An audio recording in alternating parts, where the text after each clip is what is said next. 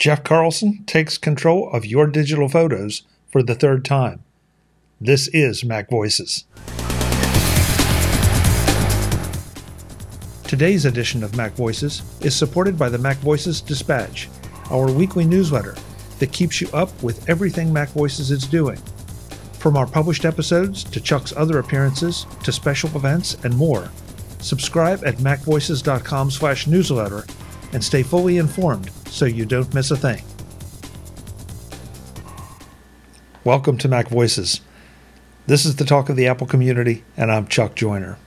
Folks, you know I love to take talk to take control authors because I have such a high regard for everything they do and for just the people that they are in general because they are the experts in whatever they write about. This time we're going to touch on one though that I think applies to pretty much all of us. If you're an iPhone owner, even if you're not an iPhone owner, you are probably inundated with photos because it seems like there are cameras everywhere now. That's why you want to hear from Jeff Carlson, who is the author of Take Control of Your Digital Photos, third edition. Jeff, welcome as always. It's great to see you. I know we'll get some some really great information out of this. Thanks. It's always always good to be here. Um, yeah. So I, you know what you said just there, um, being inundated with photos. It's funny. Uh, I, I, realized when I was updating this book. So th- this is the third edition of this book, and this actually marks 10 years since the first edition. So wow. this is like like like I've been writing this book for a decade. And at the time, so 10 years ago, you're like, oh, 10 years ago, that probably wasn't much of a big deal. Maybe we had a few digital photos. Uh, but no, of course, we were sort of swimming and being inundated with photos 10 years ago. And that problem is just compounded over the last decade because now, like you said, more people have iPhones, more people are taking more pictures with iPhones. And then you also have, you know, you probably have a mirrorless camera or maybe a DSLR. And like all of this just keeps adding up. And we find ourselves, and it, what's funny is my, my my first reasoning for doing this was just that I people were just running into having too many photos, um, and it wasn't it wasn't so much that you had so many photos; it was that you didn't really have time to do anything with them. So you'd go, you'd take a whole bunch of photos, and that's great. You went maybe you went on a like a, a, a weekend vacation or something, or uh, an event with your family and you take all those photos and that that's great now you have those memories what are you going to do with them and the thing that comes up most often is the time that it takes to do anything with them. Because you think to yourself i'm going to go look through those or i'm going to organize those. I'm going to put them into lightroom and i'm going to add keywords and all of this stuff. But it all takes time and then you don't get to it and then you go take more photos. And so it just builds and builds and builds until you get to the point where you know you've got good photos in there somewhere, but it's exhausting to think about having to go and find them or to organize them. And then you run into a situation where you do need to find something and it's takes way too much time to do. It's difficult because you're then trying to remember, all right, I think I took this photo on a weekend, it was during the summer, and then you just sort of scroll and scroll and scroll and scroll. What's funny is I've said this, I'm, you know, we, we, we've talked about this when I've talked about the previous editions of the books, and it's a problem that's still there. And I think it's a problem that just keeps getting bigger because we have so many different sources of digital photos. So, um, so basically, when I approached this edition of the book, uh, which it hasn't been updated since 2019, part of me was thinking we're gonna have to like throw everything out because certainly everything has changed, and it turns out that a lot has changed for sure, but a lot of the core principles in there still apply. And the idea behind the book is here's a way to give you some strategies to organize your photos, not not necessarily just the ones that you have, but also the ones that you are about to take, so that after you take them, you can process them easily. And by process, I mean basically pick out the good ones and the bad ones so that when you do need to find something, or you do say, I've got three hours on Saturday, I just want to sit down and I want to edit my photos, you can go and find the ones that are the most promising and the, the ones that you really wanted to edit and get to that and just get rid of all that time just I don't know, churning through the stuff that you're not really going to spend much time on anyway. So yeah, so that's that. that's yeah. the book, and, the, and and there's a whole bunch of new stuff in there, and it's uh, here I am again. I'm I'm amusing myself because here I am again talking about the core problem, which hasn't changed, which is it's exhausting to deal with digital photos, but we all have so many, and we all have to deal with them. And what do you do about it? And there's so many companies out there that are offering solutions of of one kind or another, and so you're tempted to endorse, endorse or embrace one or two of those solutions, but even they take time to implement. So yeah, we need a little guidance here from you as to you know what's worth our time and our effort, because there is no magic sauce to this yet. Maybe at some point, but not yet. Um, yeah. And, and plus the fact that now, and of course, I think I think that we maybe do a little bit of a disservice to video because now short videos are getting into the mix. And if we want to really get geeky, we can point out that live photos on your iPhone are basically little mini movies. So, yeah. you know, if you're not out there shooting feature length films with your iPhone, well, you still potentially have a little bit of a, of a video issue. So, yeah, you know, where, where do you start, Jeff? I mean, when you when you start to relook at that book, do you start with the services that are out there? Do you start by eliminating the things that are gone or maybe just aren't relevant anymore? Yeah. So, um, so some of that was trying to look for things that just didn't apply. And surprisingly, there wasn't a lot that I just, you know, was able to just toss out. I mean, there was one section that we removed that was all about converting an aperture or iPhoto library to Lightroom, um, just because there was a whole bunch of different steps to make sure that that happens correctly. And that was a bit dated and actually now my recommendation is if you want to do that sort of uh, conversion that migration there's an app from a company called Cyme or Seam. It's C Y M E. They're a, a, French company. And uh, there's an app called Avalanche. And Avalanche it's really very cool. What it will do is do the conversion for you, but it uses a lot of, of um, AI and machine learning to figure out how like your edit settings that were in aperture or photos or kind of whatever it can convert between a lot of different things how that applies to the settings in let's say your destination is lightroom so it's not just you're going to get all your libraries and all your photos and just move them into another box essentially it makes it possible so that you can preserve your edits. Maybe not exactly because these different programs have different ways of, you know, different Uh, you know tone controls and things like that. But there's kind of the core basics of, you know, exposure, saturation, shadows, things like that, and it will then make those controls match as close as possible to what you had done before. So you're not losing your edits or you're not having to like bake in your edits. And then if you want to go back to it you have to start over again. So that was that was a, a nice realization that there's a tool out there that will do a lot of this for you but some of it was really just looking at um, the core concepts that I put into the book about how to organize your photos. So, for example, I'm a big, and I say this sort of hesitantly because I know that I, I'm, I'm going to sound like a dinosaur. I'm a big proponent of using keywords. And I say that, I know nobody uses keywords.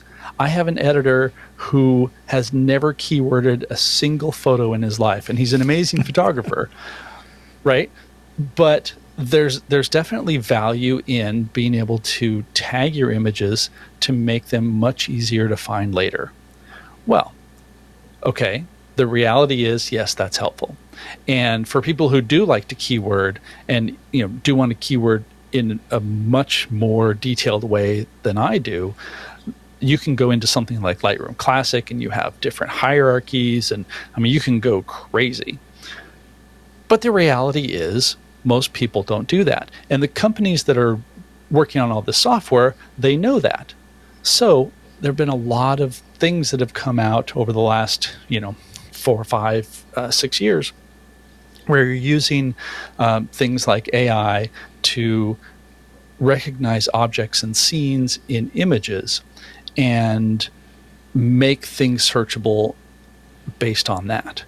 So, for example, you know, in Apple Photos, in uh, Lightroom Desktop, not Lightroom Classic, um, trying to think of some other good examples. You can do a search that has, you know, no keywords were ever involved. You can say, you know, show me um, a picture of pictures of coffee, and it based on what the machine learning knows about what coffee is, you know, a cup, a maybe latte art, you know, colors, things like that, it will just bring up images that it has scanned in your library that that match that. So in one sense, you never really need to use keywords because that is something that that these software programs are offering. But there's a catch, and the catch is, uh, especially with say Apple Photos um, or Lightroom Desktop, um, it's doing all this work for you, and that's great, but it's all really behind the scenes. You don't have any control over specifying what is what. So if I want to say find um, winter scenes, I want pictures from winter.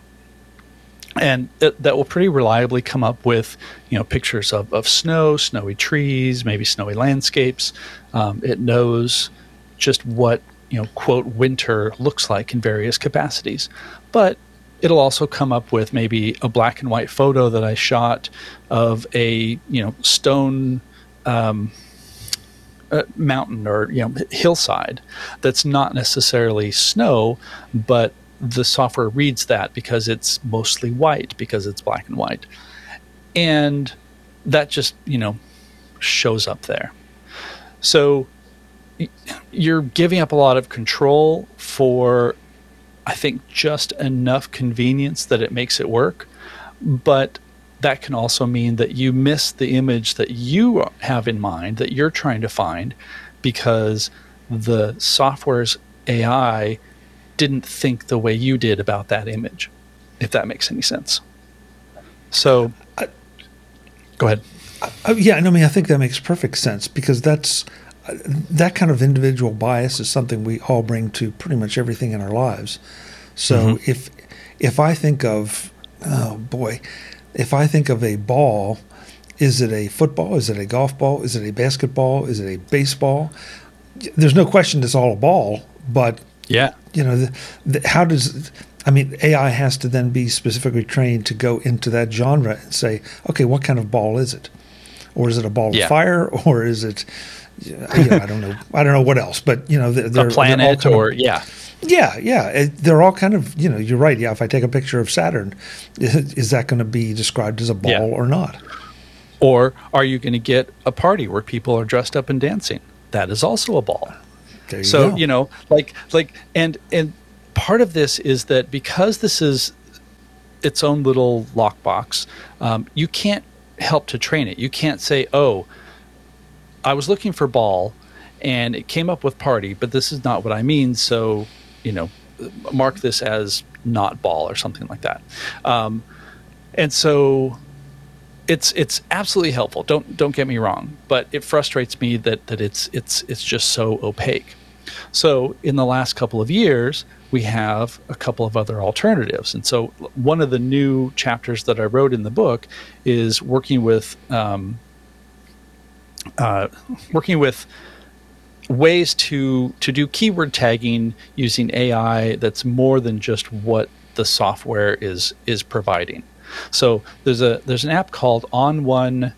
I have to get this right. ON1 Photo Keywords AI.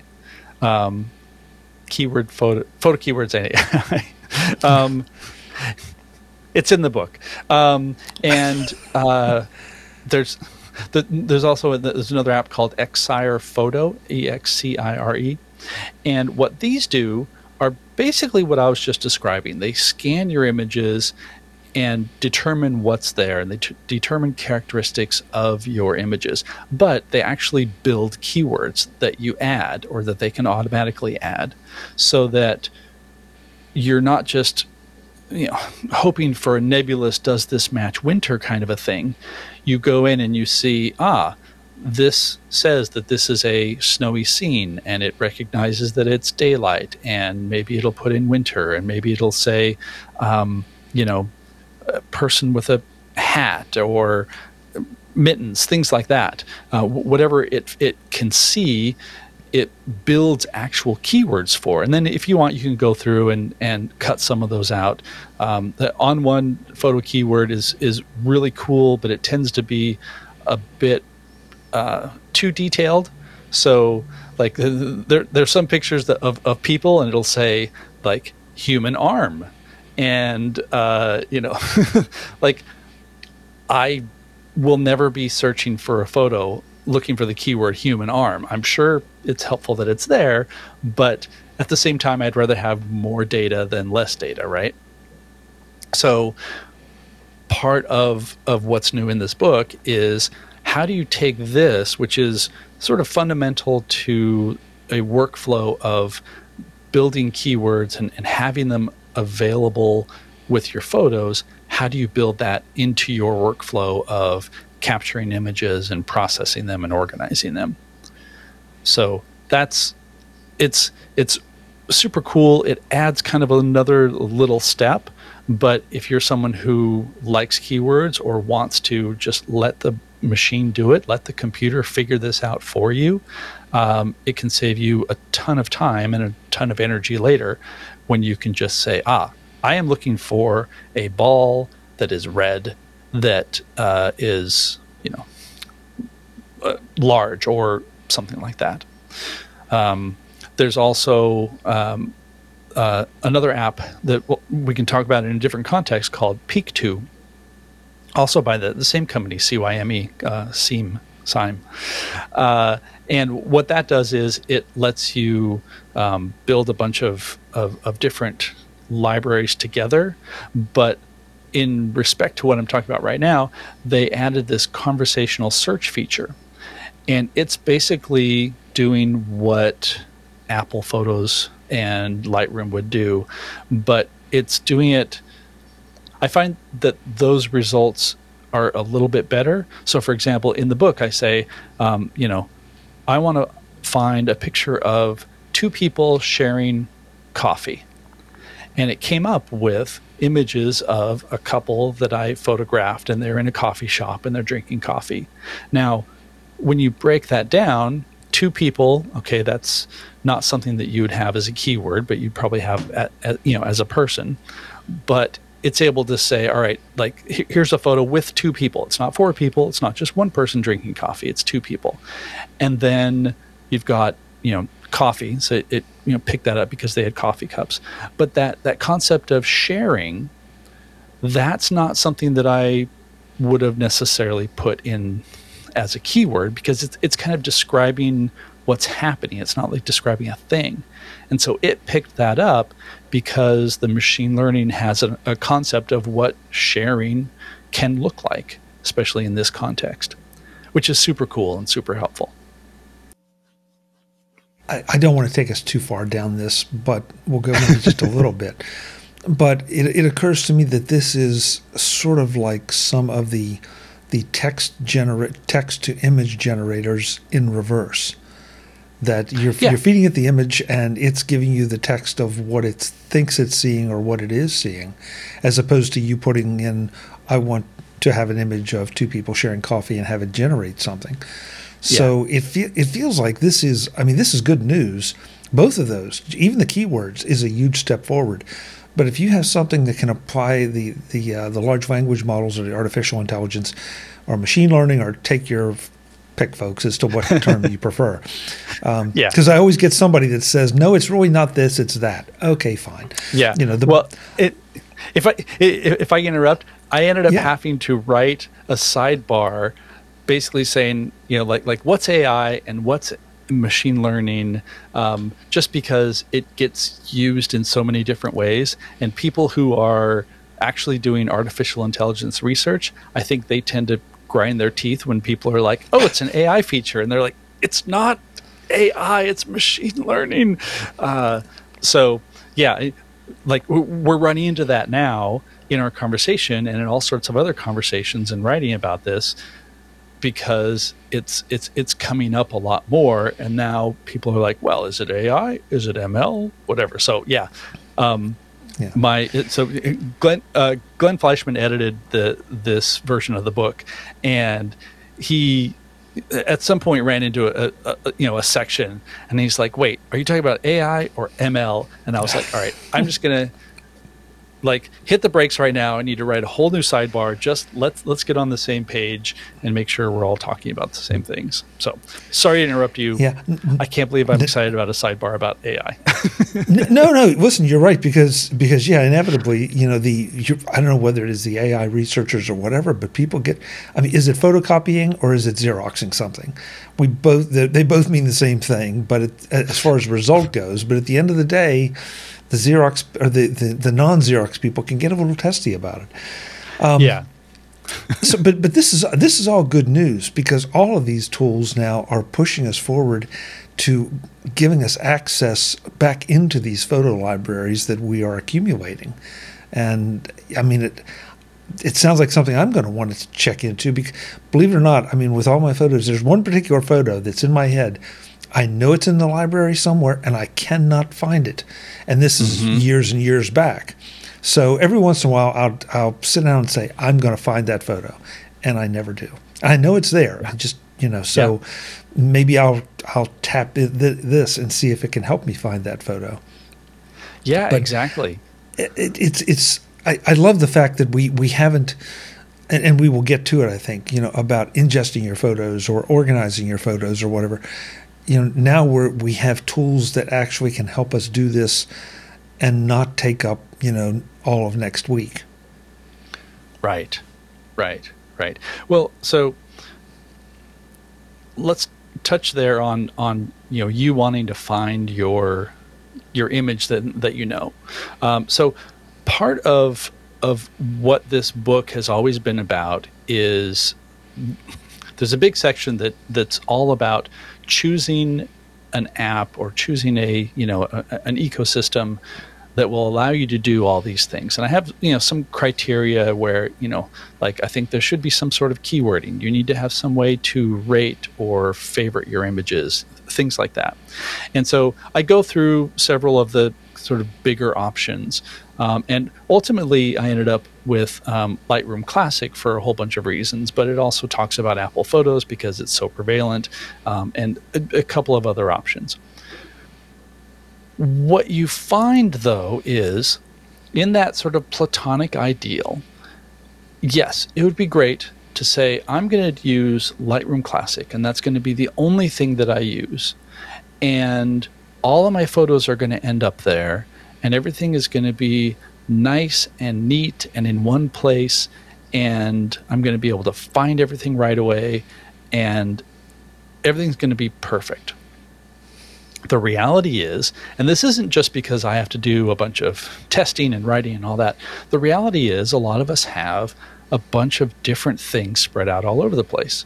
So, for example, like Lightroom Classic, most of my library is in like a big Lightroom Classic library, but it's not my entire library. I also have other Lightroom Classic catalogs for, say, like um, commercial work that I've done, um, events that I photographed. Because Lightroom Classic, you can have multiple catalogs. You can only just have one open at at, one time. Um, same with Apple Photos. You can have multiple Apple Photos libraries, it just depends on you know which one you want to have open and the reality is mostly people stick with one because it can only sync with iCloud Photos in one library. But you might have an older Aperture library, or you might have you know a couple of older iPhoto libraries that didn't get converted, or maybe were on a different computer. Like all sorts of different possibilities here. So when you say, I'm going to go through and find that image, well, you're not just doing a text search in Lightroom because it may not even be someplace that Lightroom knows exists, or it might be on a different drive somewhere, or you were, um, you know, in a hurry and you had to create a new catalog when you were on the go because you didn't have your iMac with you, and like all these different things and you end up with the problem, even if you are someone who keywords regularly and you are you know good about rating your images and all of that, they're still so, sort of spread all over. And that's where something like Peakto comes in. Um, like I, I, mentioned specifically like its search capability, but the real strength of Peakto is that you can open and have accessible all of these libraries in one interface. So I can say, here's my main Lightroom Classic library. Here are the libraries that I used for the last couple of events that I photographed. Here's my Apple Photos. Here's an old Apple Photos that was iPhoto before it converted to Photos. Here's an old Aperture library. Here's a uh, Capture One library that I have when I was testing Capture One. Um, here's uh, you know, a, a big old folder on a hard drive that is just a bunch of photos that got stuck there. And it treats them as a large library, but it still keeps them separate. You don't have to migrate, you don't have to convert. It just lets you have access to all of their metadata and search all that stuff so you have it all in one place, which I think is super valuable for those of us who, you know, despite our best intentions, despite even, you know, writing a book about it, there's still images all over the place. And every once in a while, there's the one, you know, like I know I have a photo of my old office mate that was super cute. And, you know, I've just, you know, bumped into her and I want to send it to her. Well, that can be a two minute search or that can be 45 minutes of hunting and then you're like ah forget it. I'll just you know wave or something. Yeah. I, I didn't expect the conversation to take the turn it has, but I, but I like this because these are real world problems, um, and and especially for someone like you, who who has a mirrorless camera and who has an iPhone, in fact, you probably have more than one mirrorless camera. So, you know, you can end up with multiple libraries. The rest of us may not have that same problem, but we may have the issue of older libraries. You mentioned Aperture, um, the whole way back to mm-hmm. Aperture, um, or Apple Photos libraries, or maybe we send stuff up to Flickr for safekeeping. Um, you know, mm-hmm. a lot of different options here, and trying to figure out how to get those back how to get them all kind of to gel together is is a challenge. Yeah, yeah. I I touch on this a little bit, but like like with Apple Photos, for example, I thought of another example. Um, is Apple Photos is really designed to be just the the big mega library, and and that's great. Um, but the one key thing about it is if you are using iCloud Photos, so you can have your images on your, your phone and your iPad and maybe another Mac, whatever, um, it can only do that with one library. If you say, no, I want to sync this with a different library, then it's like, no, you can't do that, or you can do that, but then you're going to lose track of all these, and it, it, it's kind of a mess. Well, what I think some people are doing is so the problem with having a big uh, photos library is that your iCloud plan may not have enough storage for all of that. And so maybe you want to upload more photos, but you don't necessarily want to spend more money every month just for more cloud storage. So, one possibility is you can um, you know, set a new photos library as your iCloud photos library that you know sort of keeps things under, um, say, you know, 50 gigs or I can't remember what the what, I think maybe a there's like a 200 gig tier. I can't remember off the top of my head, but anyway, um, or you are taking old photos and moving them out so that your newer photos can then be accessible on your devices. There's a there's an app called PowerPhotos, which um, I've included in the book before, and it's really good about managing all these multiple libraries so that if you say, This is my main library, but I want to kind of have an archive that's still easy to access of my photos, let's say, you know, older than five years, this makes it a lot easier to make that happen. And that's, you know, I think a lot of people may not know that that would be even an option. And they get stuck with the reality of, oh, well, I can't sync any more photos.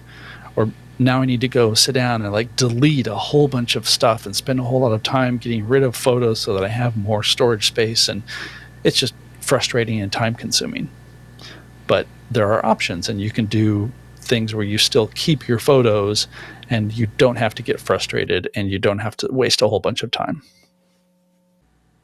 Our discussion with Jeff Carlson about the challenges of finding and using and organizing all of those photos you've been taking over the years continues next time as Jeff shares more tips, tricks, tools, and workflows that can help you do just that.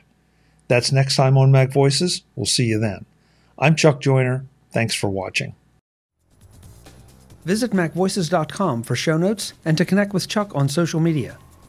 Get involved in our Facebook group or like our Facebook page, and get more out of your Apple tech with MacVoices Magazine, free on Flipboard and on the web. And if you find value in it all, consider supporting us through either our Patreon campaign at patreon.com slash macvoices or by making a one-time donation via the PayPal link on our front page and in the show notes of each episode. You will join these fine people who help bring you MacVoices.